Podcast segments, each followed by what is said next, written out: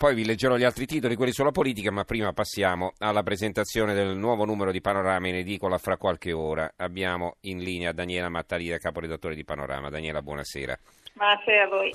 Allora, c'era una volta il volante, insomma, tutta un'auto tutta arrugginita, incidenti e intoppi rallentano la ricerca dell'auto senza conducente che però non si ferma, si comincerà con taxi e bus.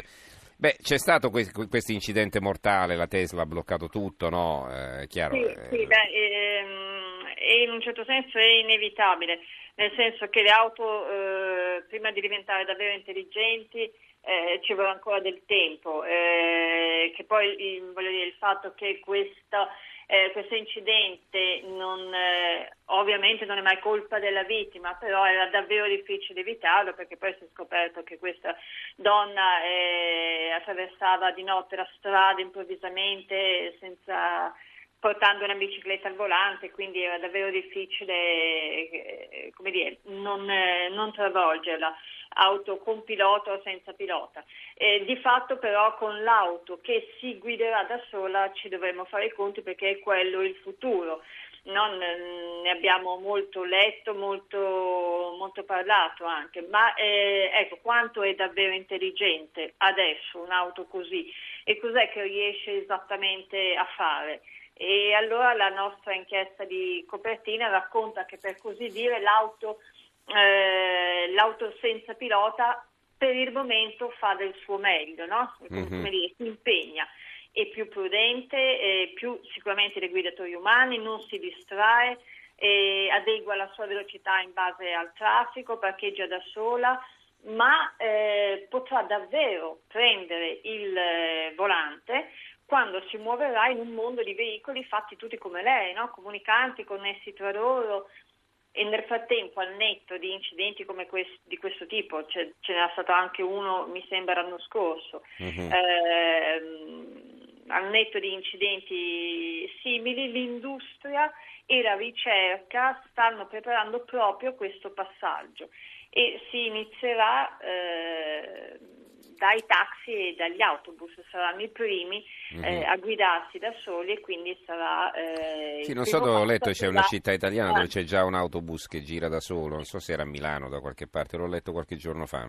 adesso non, non lo sì, ricordo. Sì, sì, ci sono de- delle, delle, piccole realtà di questo tipo. Mm-hmm. Il, um, ecco, quindi il, uh, questo è il, il futuro che ci aspetta fra non fra 5 anni, fra 10, fra 20 anni, quando nelle città davvero ci sarà il servizio pubblico, magari un centro pedonale in cui ci saranno questi automezzi che si uh-huh. guideranno da soli in un mondo di, eh, di veicoli eh, come loro, quindi sarà tutto più...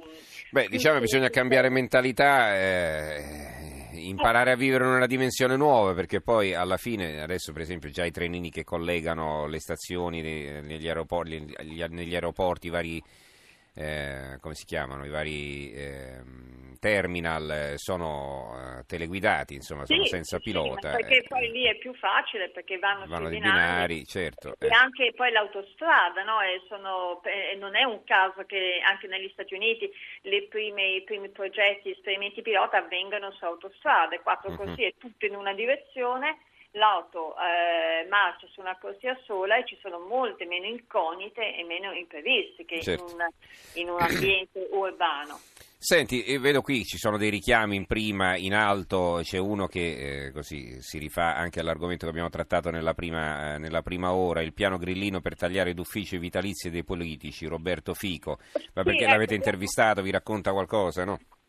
Diciamo, eh, parliamo dei, dei, grillini, abbiamo, diciamo, eh, raccontiamo quello che sta succedendo o non succedendo dopo le elezioni. Uh-huh. Eh, per esempio il Movimento 5 Stelle formalmente non è ancora al governo, non è ancora a Palazzo Chigi, però, ehm, però cercano, i grillini cercano già in un certo senso di guidare l'Italia e eh, lo fanno con una eh, un, un'astuta forma di, per così dire, governo senza governo.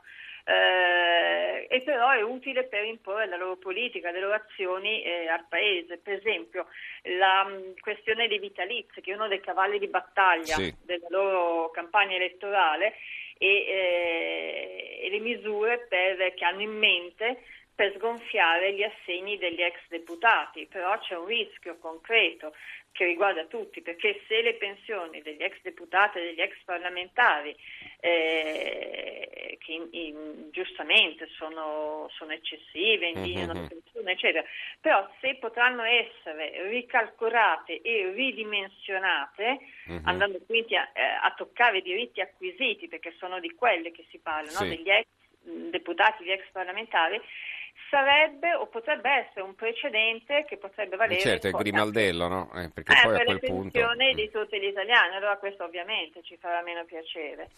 E, mm, poi, Fino a quando eh, tocca agli altri siamo tutti contenti. Eh, certo. Eh, certo. eh, Quali altri argomenti ci vuoi segnalare in rapida successione? Segnalare, sì. Volevo segnalare due belle interviste. Una è a Ferruccio De Bortoli. Eh, no, per molti anni è stato direttore del Corriere della Sera e a sì. Panorama racconta, come abbiamo messo noi nel titolo, racconta in un certo senso la sua seconda Vidas, no? lui, perché lui è il presidente oggi eh, dell'associazione famosa eh, che si occupa di malati terminali e quindi ci racconta che dopo aver avuto a che fare tutta la vita con politici, finanzieri, uomini di potere, adesso le persone che gli sono più vicine in un certo senso eh, sono quelle più sono deboli. Quelle, esatto, sono quelle che soffrono e quelle che aiutano gli altri, quelle che non hanno potere ma hanno il potere di, di far stare meglio gli altri. Uh-huh. E, no, lui dice dopo tanto cinismo adesso eh, tocco la generosità di, di medici, volontari, uh-huh. infermieri e quindi probabilmente eh, un mondo che ha molto più senso. Più vero, certo. Eh, e poi? E poi l'altra intervista che secondo me vale davvero la pena leggere è quella a un, um, a un potente ed elegante signore finlandese che si chiama Jussi Pilkanen. E mi chiederete, ma chi, chi, chi è questo Jussi mm. Pilkanen? beh, lui è semplicemente il miglior banditore d'assa di tutti i tempi, nonché il presidente di Christie's, perché non solo lui è eh, insuperabile, nell'aggiudicare a cifre record capolavori di pittori come Leonardo da Vinci, no, giusto per fare un esempio, uh-huh. ma anche un talento unico nello scovare tesori nascosti e poi ricchi compratori. Per esempio lui racconta eh, di quella volta che su un'isola sperduta trovò addirittura una copia dell'urlo di Munch, l'acquistò e poi la rivendette a un collezionista miliardario. Poi la cosa carina che ci racconta è che il capolavoro della sua vita se lo è riservato per lui, cioè sua moglie, no? l'ha incontrata mm. all'università, si è innamorato subito e gli ha chiesto di sposarlo quasi immediatamente perché dice altrimenti se la sarebbe aggiudicata qualcun altro. Beh, importante che non l'abbia messa all'asta, va bene. allora, eh, ringraziamo Daniela Mattalia, caporedattore di Panorama, la copertina è questa, c'era una volta il volante, chiedo scusa, Incidenti e intoppi rallentano la ricerca sull'auto senza conducente che però non si ferma, si comincerà con taxi e bus. Grazie Daniela per averci presentato questo numero, buonanotte. Grazie a voi e arrivederci.